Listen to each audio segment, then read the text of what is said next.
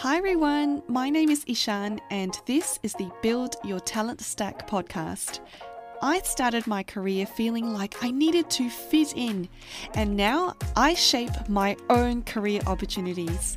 And together with the guests I feature on this podcast, we share how we challenge the status quo in how we learn, connect with an aligned tribe who gets us, and shape our own jobs. And in many cases, these are jobs that didn't exist before. Get ready to be inspired to explore creative ways to learn, future proof your talent stack, and forge your own path in the future of work in a way that brings out your personality and your zone of genius. Hi everyone, it's Ishan here. Have you ever wondered how senior leaders build their careers in jobs that didn't exist until recently? How do they write their own job descriptions? How do they learn the skills needed to build credibility for their role? How do they communicate the value they deliver? We'll be diving into these topics with our guest, Danilo McGarry, who is one of the world's most respected executives on the topics of automation and artificial intelligence. Danilo has run some of the world's largest programs in this space, and these have been for the world's biggest and most respected companies. He is an international keynote speaker and regarded by many as a thought leader. Danilo is also published in several highly respected publications such as Bloomberg and The Times.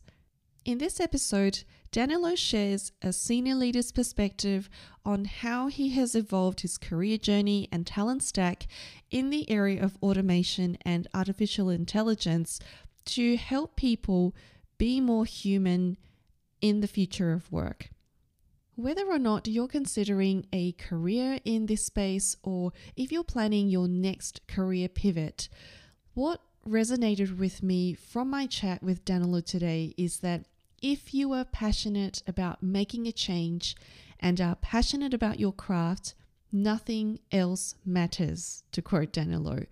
Find a way to get involved, build your learning playlist, and be curious about getting under the hood. Find out how it all really works. Enjoy the episode. Hi, Danilo. Welcome to the show. Could you introduce yourself and tell us about the work that you do?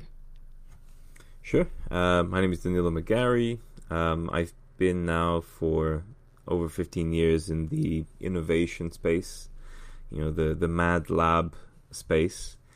Um, the space where, you know, perhaps even 10 years ago, a lot of people would think is, uh, you know, the place where people play and nothing really happens, nothing really impacts the world. Uh, and boy, has that kind of proven a lot of people wrong.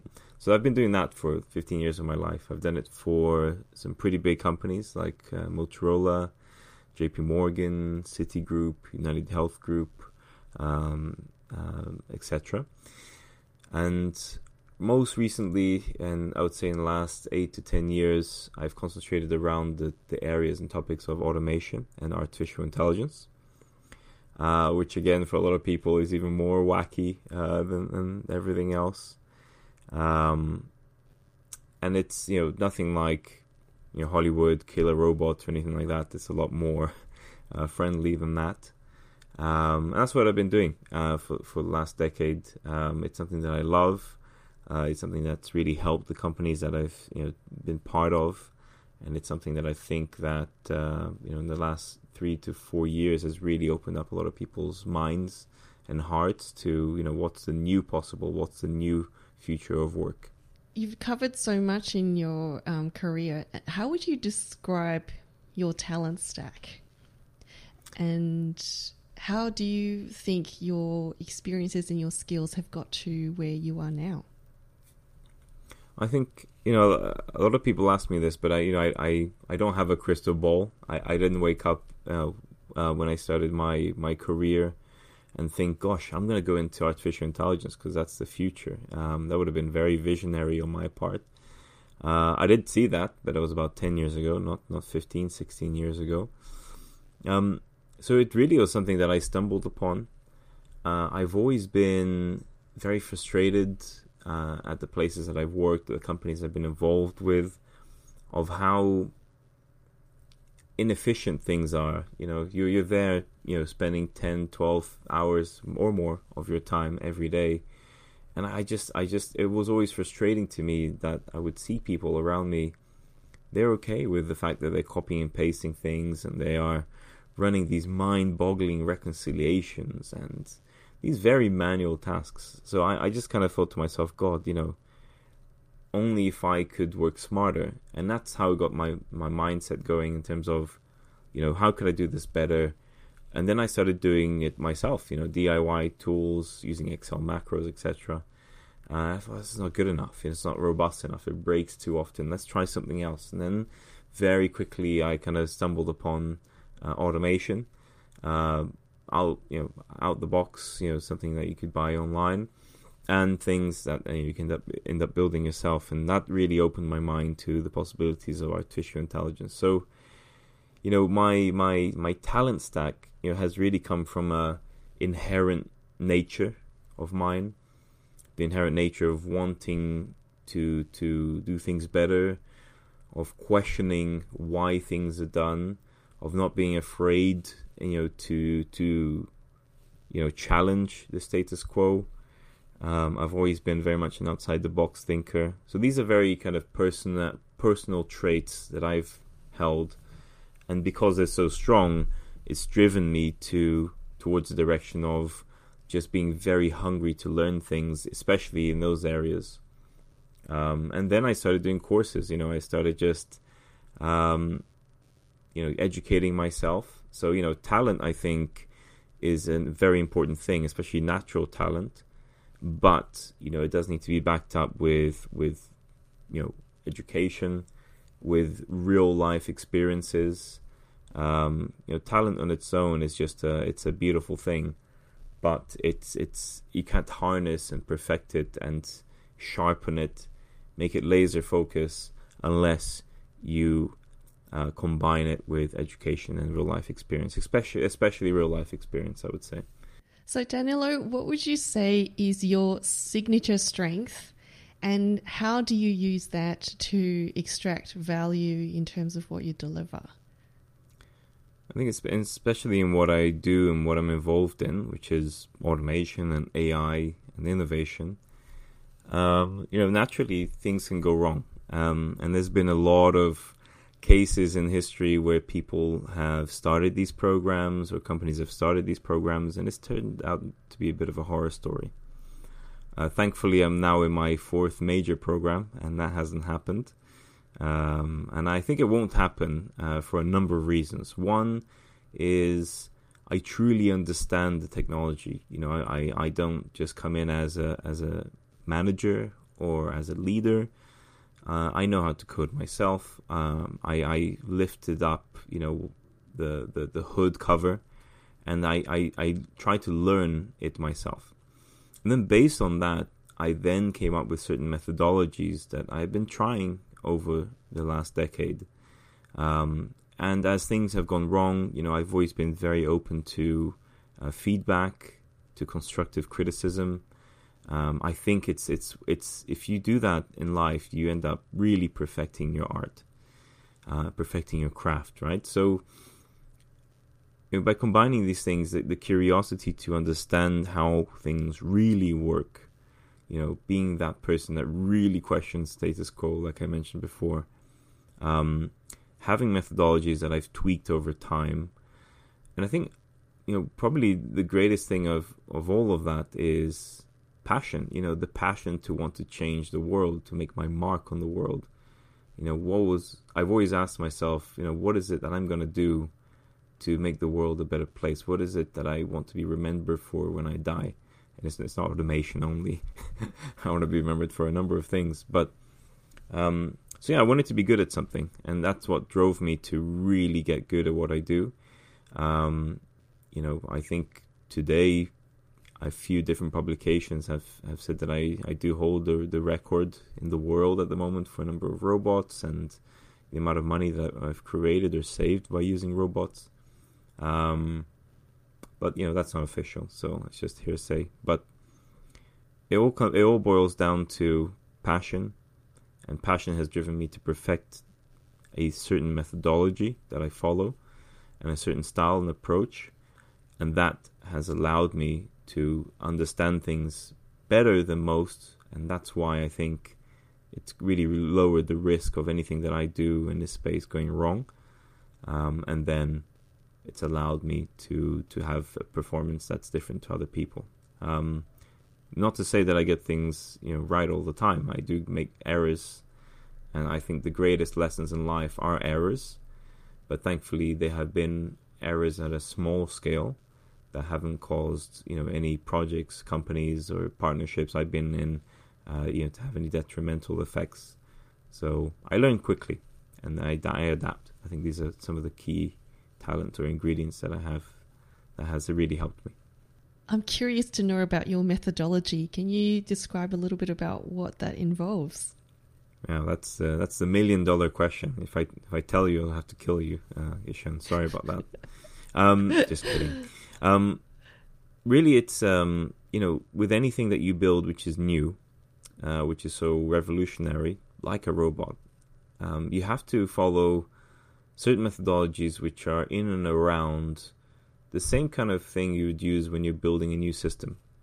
You know, you'd have to understand what are the current pain points people are having. You know, why did they come to you for a robot in the first place? As soon as you get that, you need to then make sure from day one that it's a good idea to pursue because not all great ideas are profitable. Not all great ideas uh, end up helping the company. And it's it's quite a shame sometimes you hear some great ideas, some great things people ha- they want to automate, but then when you look at it on the on paper from a business point of view, it doesn't make sense. So it's the first thing you should do. It's a great filter to add. Uh, the way you capture um, you know pain points requirements. That's really important as well. You know five years ago this used to be done manually. People were drawing up Visio basic diagrams uh, which in itself is an art.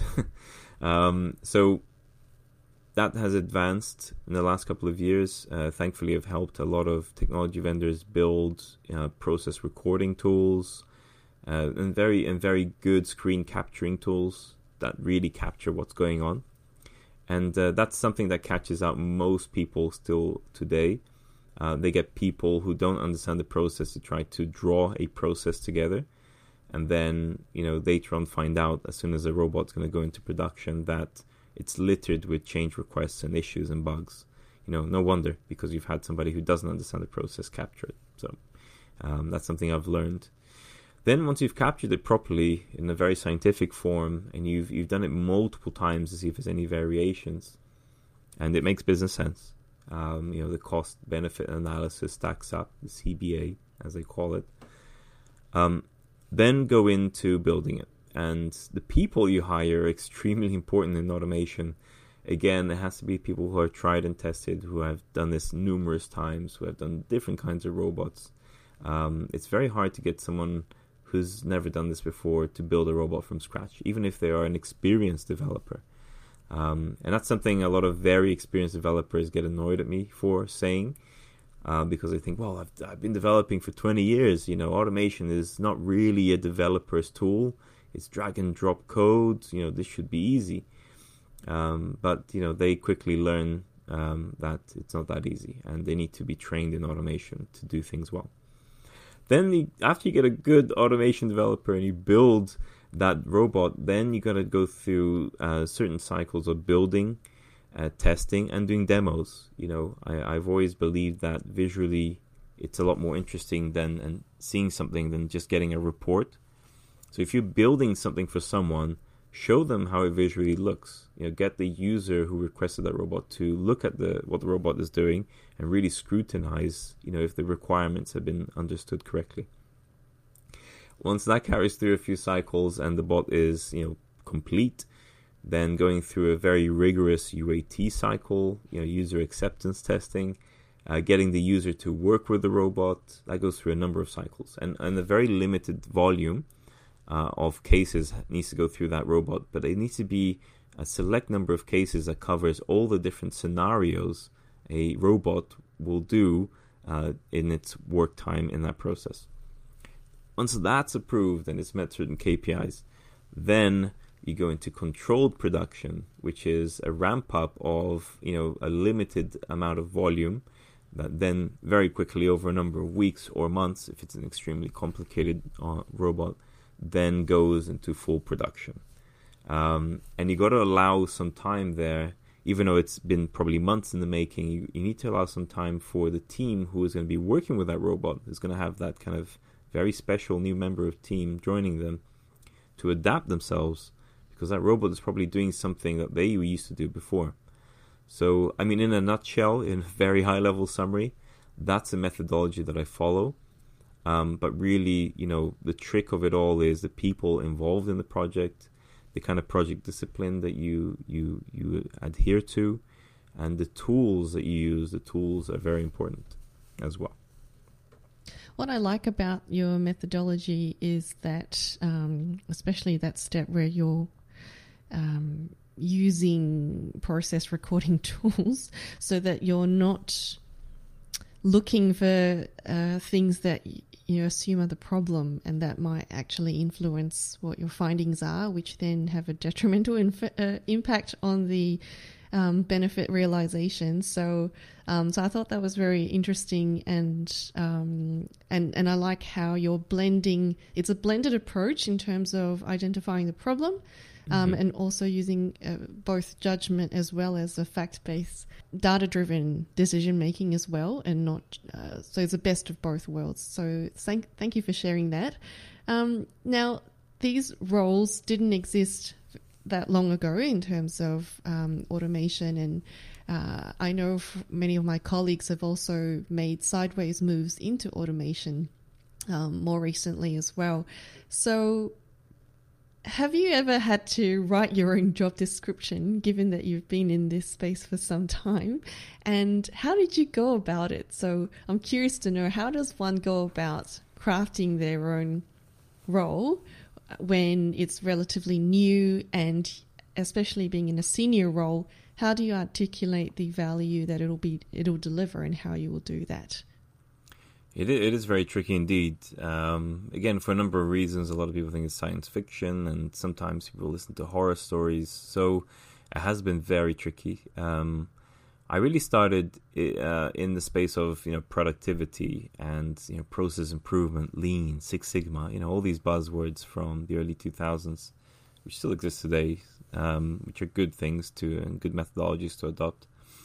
And to be honest with you, it was really about being bold. You know, every couple of months I'd be knocking on the door of uh, of a very senior person in the company and saying, "Hey, I want to try this." And at first they were kind of like, "Okay, okay, we'll talk about this next year." You know, this year's kind of busy, and eventually, after pushing so many times, I mean, so persistent and so convincing, uh, they would let me try. And after the, you know, and then I would always make sure that it was a huge success. Otherwise, they would never let me try something new again, right? So it's all about results uh, at the end of the day. Then I, I would try something new. Then I, it works. Then I'll try something else, and it works. And it's always around productivity and automation, etc. So eventually, after doing so much of automation and not being so much in the kind of lean Six Sigma space, it became a lot bigger than that. Then I started going back to you know my seniors and saying, "Hey, uh, this is not just I'm not just a business analyst here. I am a I'm now doing automation. I'm now doing, you know, restructuring in the company. I'm now functionalizing things in the company. This is a lot bigger than than what my job title says. And then, okay, what's your job title then? Well, I want to be head of automation, or I want to be head of innovation.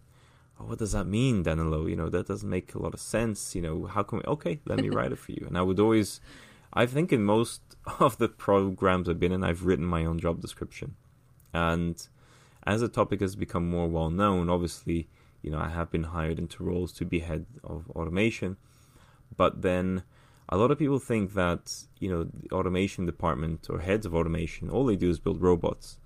But again they start realizing that it, it becomes a lot bigger than that very quickly as well.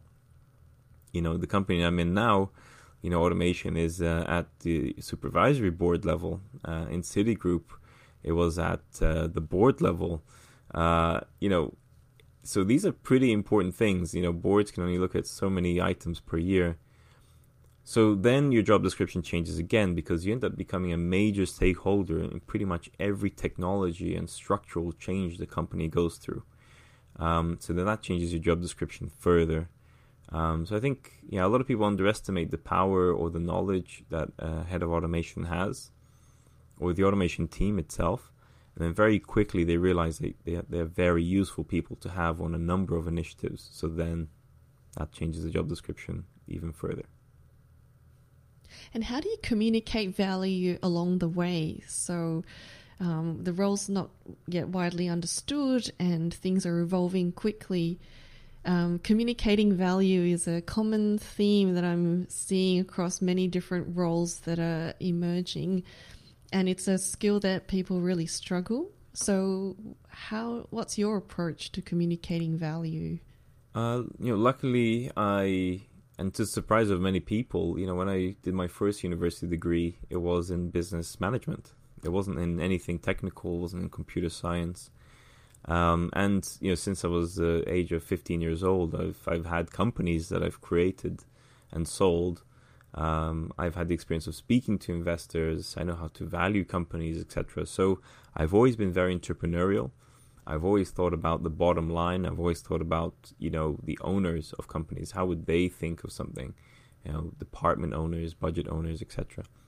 So whenever I, I talk about a new project or a new initiative, I always present it as a business case. I always present it as if I'm starting a new business or as if I'm a startup pitching to an investor. And really, it comes down to, you know, are you creating any new IP? Are you helping the company make any new U have a new U- USP? Is that making the company more competitive? And end of the day, what does that translate to in dollar, euro, pound form? Right? It's really about the money end of the day because no one's going to give you money unless you can prove to them that you're going to come out with a larger number than what they gave you in the beginning. So I present, I presented always as a cost benefit analysis. I presented always as if it was an investment pitch opportunity. Um, and one thing that I do as well over time is, I think, which is very important, people should try uh, if they haven't already, is when you have a program, when you have a project that's so groundbreaking, of course you're very passionate about it. Whenever after a while, when you keep talking about it, people are gonna go, yeah, yeah, yeah, yeah. There he goes, that crazy automation guy again. You know, these artificial intelligent people. Of course, they're gonna be saying good things about their own project. So it's very important once you got people going on that journey with you, and they see the power of this technology, that you get them to evangelize the great work that you're doing.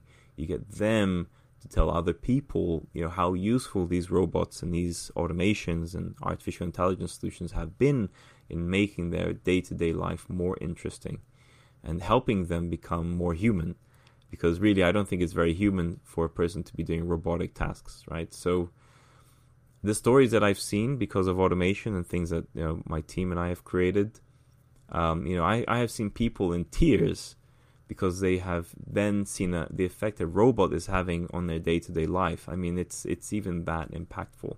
And people who have never been involved in an automation project think that's just crazy.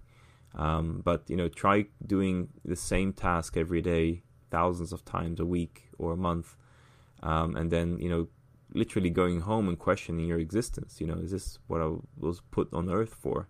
For copying and pasting these things and comparing these two things together you know, work has a huge effect on people's lives. And I, I, think a lot of management and a lot of people don't realize that until they actually sit down and ask that very question. You know, am I doing something that's fulfilling in my life? And automation really helps in that space.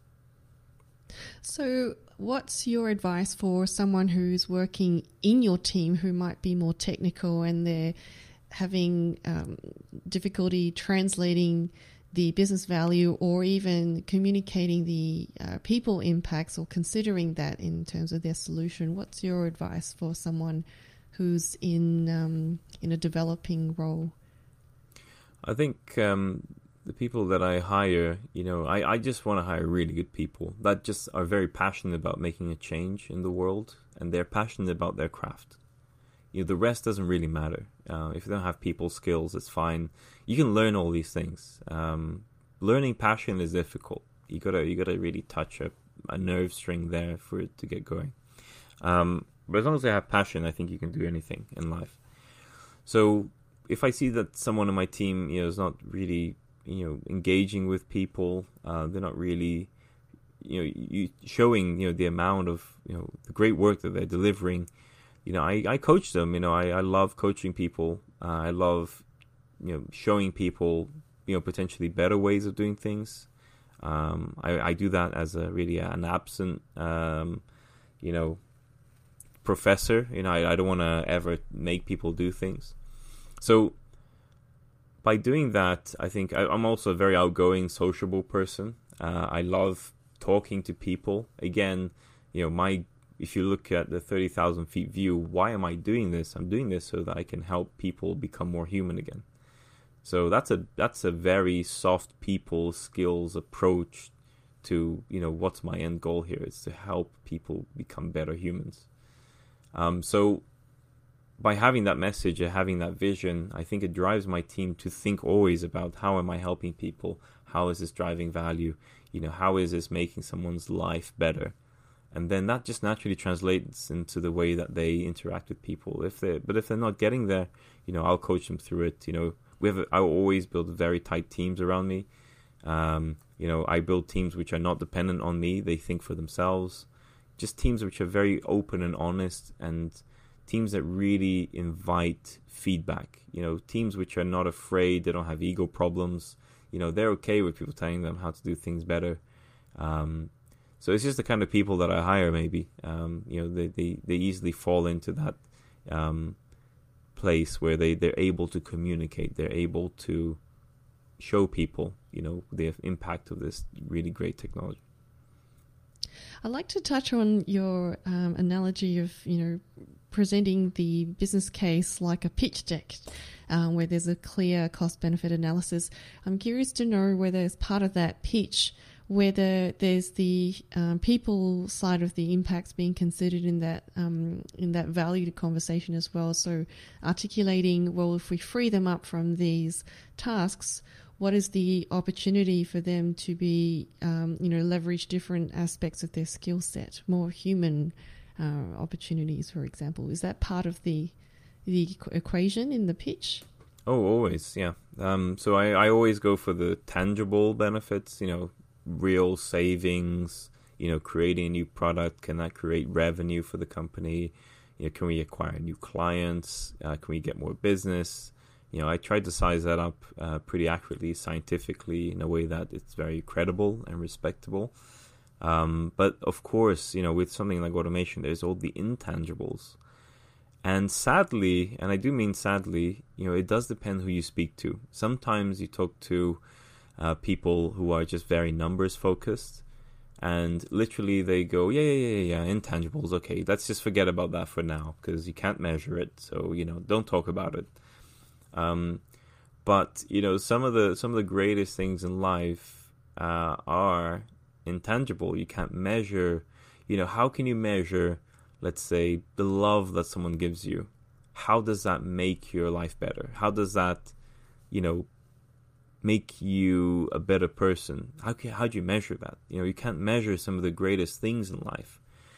Um, so it takes time. I think it's about building credibility. Um, you know, you first of all get people understanding that you know you can hit tangible targets you know these tangible numbers you predicted they are coming true or they even better than what you have been predicting uh, or forecasting and then as people start to understand it better you know they they open up their minds they open up their hearts and they start listening to the intangible benefits more and i've i've, I've seen that over you know the interactions um, you know that once you worked with someone over a couple of years on this stuff they almost start not listening to the tangible benefits anymore. They start looking at the intangibles more because they finally get it that it's the intangible stuff that's actually where the real value is. And that's where they start looking and trying to understand more of after they appreciate the, the art of automating things. So it takes time and it, it depends on the people you interact with, but slowly the intangibles become more important than the tangibles. Thanks, Danilo. I'm glad you mentioned learning passion because clearly you have a huge passion uh, as uh, part of this uh, interview preparation. I was checking out your LinkedIn, and one of the things I just couldn't help noticing was how much you're investing into your learning.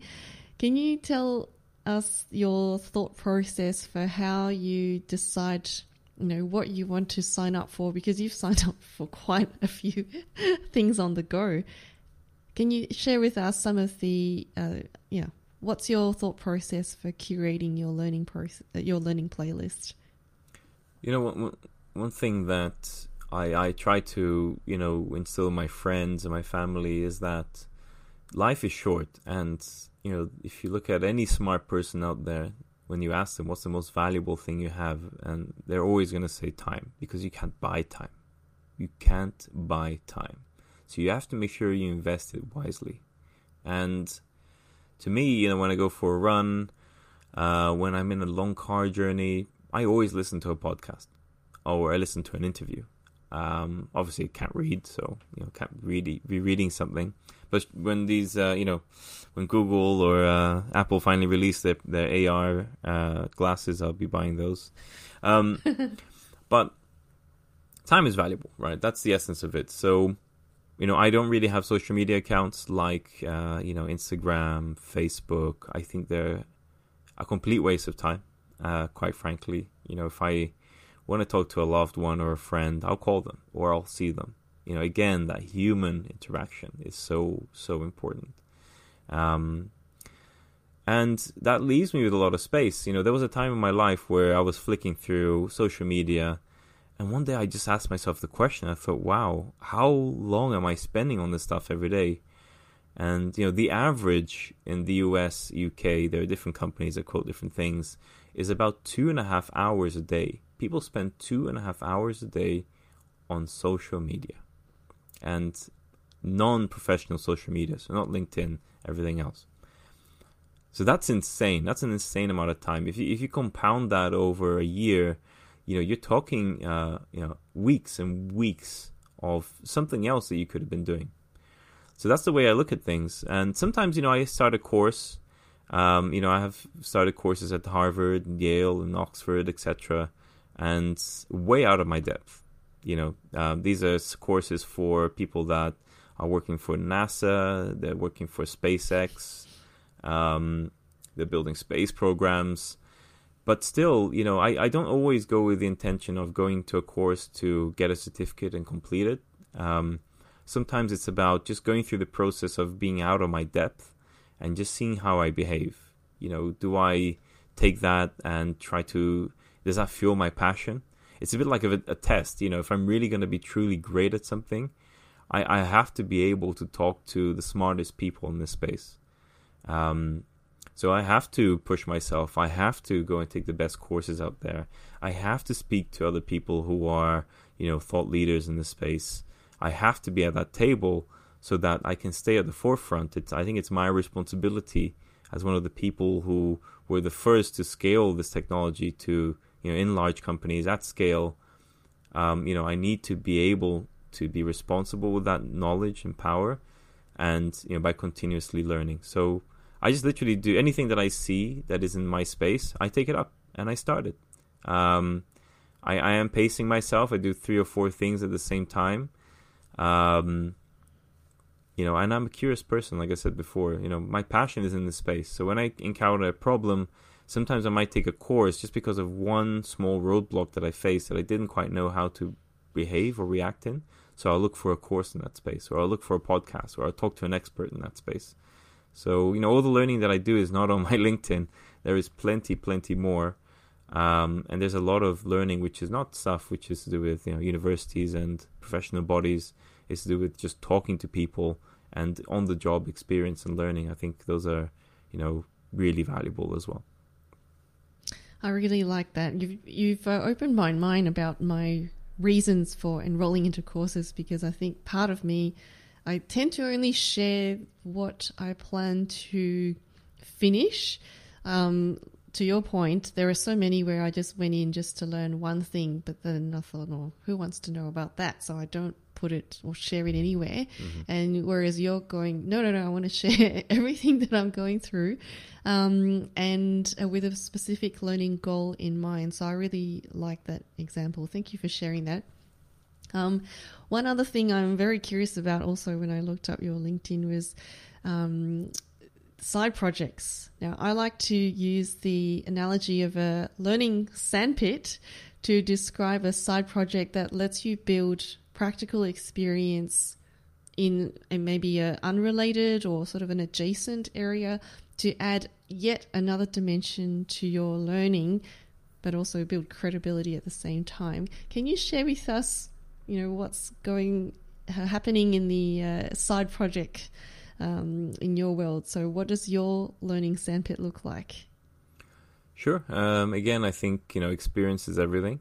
Uh, like I mentioned before, um, you know, a lot of I have a lot of collaborations with companies who are in the technology space. You know, who want to build automation capabilities, uh, or uh, who provide it as a solution that people can buy and they come to me and they say, oh, how can we make this product better? You know, we've been having feedback of X, Y, and Z. We don't quite know how to deal with this.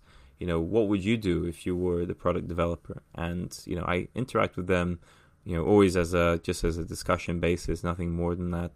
And that takes us to very interesting places because, you know, I've been in discussions on a a product which is to do with a chatbot and you know very realistic chatbot and we're talking about you know how to make it better and all of a sudden we are you know thinking about you know the year 2030 and how how life is going to change. So it takes you to very you know interesting discussions. Um, i try to work with charities a lot. Uh, there have been charities uh, that have come to me and you know oh, how do we use technology to stop human trafficking? You know very interesting application of ai uh, using facial recognition and uh, and and movement tracking then there is, you know, this one thing that I really love doing is students, you know, students who are doing dissertations um, or PhDs in artificial intelligence uh, for all kinds of things, for combating global warming, uh, for um, improving healthcare and uh, elderly care. There's, it's so interesting the different things that people come to me with. Um, so I always try to mentor. You know, if I if I can't spend too much time on something because I can't commit the time that it needs, or it's a conflict of interest, or I'm not allowed to, um, I always try to just give advice and to be a mentor. Uh, if it's something that I'm really passionate about, it's going to do good for the world, and you know, it's something that I'm able to do, um, then I go in, you know, both feet in, and I really get stuck in and involved. So I mean, I could go through a list of uh, a uh, hundred things, uh, you know, per month uh, that I, I, get involved in. I end up, you know, influencing in one way or another. Um, but again, it's it's helped me kind of think about, you know, how AI in particular, and you know, things like OCR, which is the you know ability of bots being able to see things, and NLP, which is bots' abilities to interpret language and you know having different types of chatbots and you know facial recognition and voice recognition all of these things combined together you know how how can you use it for anything other than just automating a company process? You know can it make the world better? Can it help a charity? Can it help stop you know crime? Can it help make you know things more honest more secure? Um, so i get involved in all these things and i have done so for over a decade now and i i love it. I think it's it just you know, and it's it's funny because every other month I learn a new way of applying this technology that I never thought of, and I think about this twenty four seven. Um, so I, I, love it when people come to me with ideas, you know, asking for help or for mentorship, um, because it just it, it, makes me a better professional. It makes me a better person. And it makes me understand the meaning of life better too. So, um, it again, it's, it's stuff is a, is much more profound than what most people like to give it credit to yeah, meaning of life and how we can use technology to improve uh, everybody's well-being. So, um, using AI to uh, to stop human trafficking that's very interesting. I'm going to look that up. Um, now, careers of the future. Um, how can people prepare better for future jobs so that they stay relevant? within the next five to ten years. What's your take on that? Um, that's a complicated one, but um, and it will it won't happen overnight. Um, but you know, if you one one great, I love TED. You know, TED talks. Um, if you look at a TED talk done by Kai Fu Lee, uh, he was uh, the head of Google for Asia for a while, and uh, he's one of the, the leaders of AI in the world, and he's a major power player in this space, especially in Asia. Um, he did a TED talk, and he basically broke it down how over time there's only going to be two kinds of jobs, only two.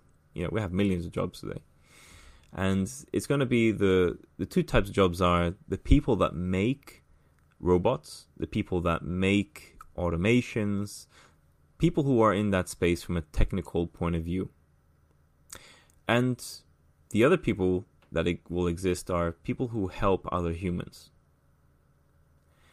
So, you know, and, and it's a shame we don't have the time to talk about this and break it down into stages and years and how this will develop, but within the next 20 or so years, this is how it's going to look. The future of work is you either make or are involved with artificial intelligence or you're helping people. And, and usually the people who are helping people are going to be using AI. So, uh, and why why why is it there's only these two kinds of jobs? Uh, it's because eventually, as AI gets better, and general, you know, artificial intelligence becomes more prominent, more powerful, more reliable. You know, artificial intelligence is going to be you know looking for patents. It's going to be looking of you know making new drugs. Drugs. It's going to be looking at how to improve um, you know road traffic systems better. You know, it's going to be able to do this stuff by itself. We just have to ask the question, and it will work it out for us. Eventually, it's going to get to that stage, and then it comes to the point of a human has to then make that, has to construct that in a safe way so that it can be used uh, in the open environment in real life. Um, so humans are not going to have to, you know, they're not going to be trying to solve uh, a lot of key problems by themselves, especially simple ones in the beginning. They're going to be really collaborating with AI, and then once the answer is found, they'll make it happen. They'll construct it. They'll build it. Then there are people who are just not technical, right? There are the artists. There are the people who are they're more about you know having that human interaction. There are the salespeople, right? The people that like to talk to other people. Uh, they're not problem thinkers, solvers. Um, and the soft side of the soft skills are just more prominent in them. Um, and those are the people who are, you know, not going to be needing to copy and paste. They're not going to be people going to do a nine to five job that they hate uh, in order to get that paycheck to then go and work in the charity or to then go and help their, their grandmother. You know, they're going to be able to do that as a full time job now. Um, so, you know, we all know that the elderly population is getting bigger, you know, especially countries like Japan, etc. You know, that's only going to get better or worse, depending how you look at it.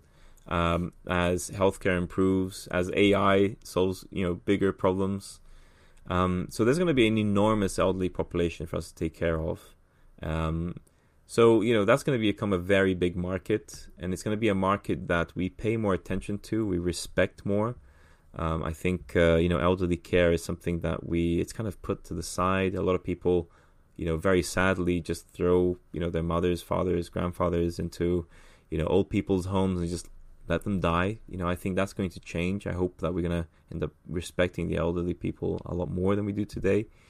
Um, so that's really it. It's going to be in those two spaces. Um, but that's like in 20 years from now. So, you know, what I would say is my advice would be think about, you know, really sit down one day, go home and sit down and think is my job making my life better or am I doing this for a paycheck? And if you ask that fundamental question many times over a long period of time and discuss it with friends, you know, real friends, discuss it. And I think very quickly you will find that in most cases, your job has nothing to do with the meaning of life. It's just about you getting money to do something that you like doing, which gives you meaning in life. So it's like a middleman, right? And in anything that's great in life, you don't need a middleman. You can cut out you can cut out that middleman. You can go straight to it. Um, so just ask yourself that fundamental question, and you will find you will find the way. You know, uh, you will find the road that you need to go to to make your life more meaningful Uh, and unfortunately, a lot of people get to that question once they've had a stroke or a heart attack. They or they reach, you know, uh, stress levels that are unmanageable, or they have depression. That's when people ask these fundamental questions. I think don't wait until you get to that point. You know, if you're healthy uh, or not, just ask yourself that question and be honest with yourself, and don't be afraid to make a change. That's really the fundamental question, and that will get people going on the right journey. I know uh, many people who are in the millennial, in the baby boomer, boomer generations, they are finding themselves needing to reinvent themselves to adapt to the careers and maybe they're lacking confidence for various reasons about making the pivot.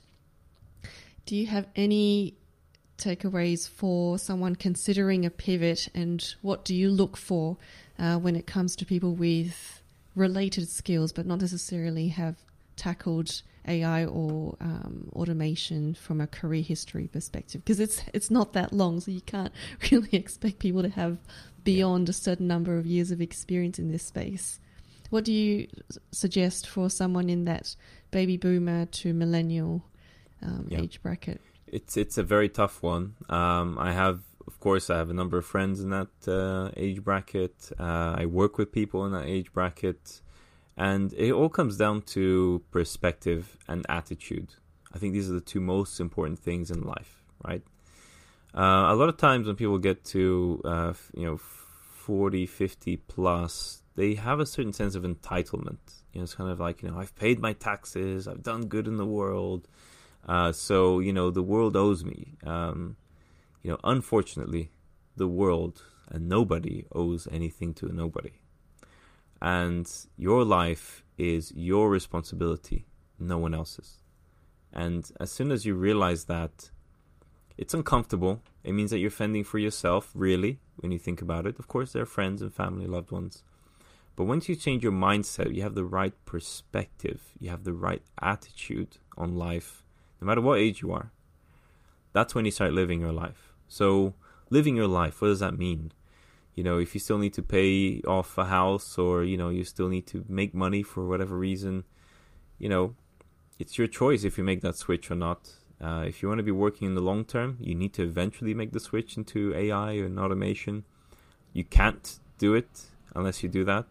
What might increase their chances of being successful in the switch? So let's say that they've, you know, ready to do it, but cutting through the market the the best way to get it, you know to increase your chances of anything is to get involved in it. You know, uh, that's what I say to a lot of people who have robophobia. You know, which is a fear of robots.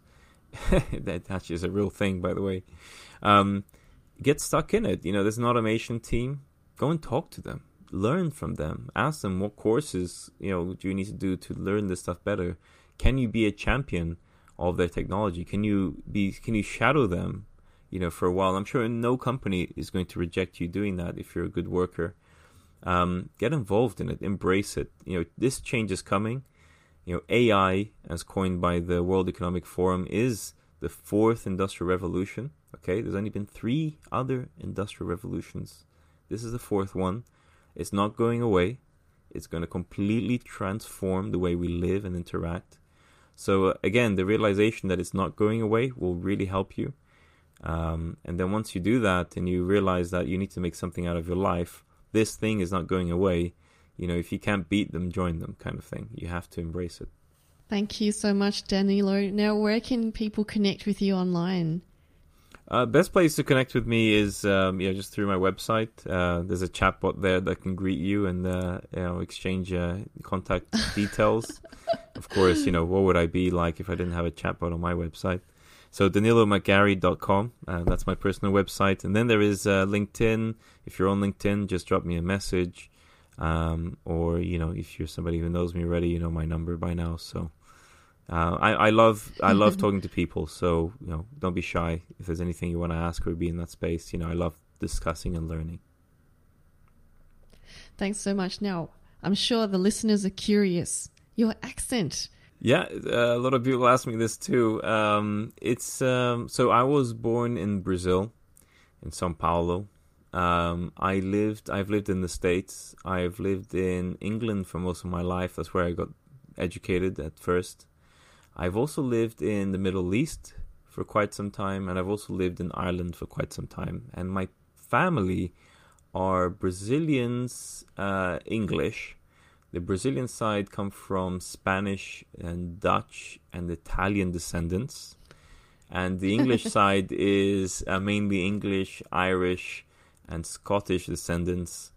So if you put all that into a blender, you get me, Danilo, and you get this weird accent. and you managed to know all your history without even going through 23.me. 20, what is it, that website? Ancestry.com. Ancestry.com, yeah. Um, no, I've, I've always been curious about, you know, again, you know, sense of belonging, meaning of life. All these are things I've always asked since I was a little kid. So I've always used to ask my mom, you know, how was I made, mom? You know, where do I come from? Who are our ancestors? Um, I think it's Fantastic, very interesting to know yeah. that it helps you understand your underlying nature. You know, it's it's an important thing to understand yourself first before you try to understand yes. everything else.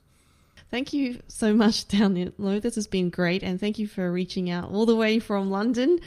Very sunny, I can see there through the window. Oh, it is. Yeah. Um, thank you for joining us today. Thank you, Shem. Thank you very much, and I, I love your work, and I, I, hope people you know listen to if not this episode, listen to other episodes uh, you, you, do some really great podcast sessions. So uh, great job, and please continue to do so. It's a lot of people are listening to it. You may not know, but uh, a lot of people are gaining from it. So well done on that space. Thank you so much.